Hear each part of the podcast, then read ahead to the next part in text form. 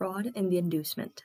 As we saw in our discussion in, of intentional torts in Chapter 7, fraud occurs whenever one person intentionally misleads another into undertaking some action that causes the defrauded party some harm. It stands to reason that one of the parties to the contract consent to enter into the agreement because it, she is a victim of the fraud perpetrated by the other party. The assent given is not genuine and the contract may be invalidated. The effect of fraud on a contract depends on whether fraud in the inducement or fraud in the execution is involved.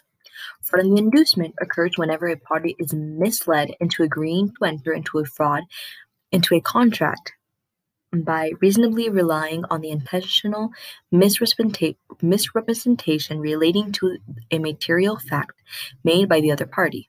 In other words, whenever one party purposely lies to another about important matters relating to the contract to induce that party into enter into a contract, fraud in the, in the inducement is involved. The effect of fraud in the inducement is to make the resulting contract voidable at the option of the defrauded party.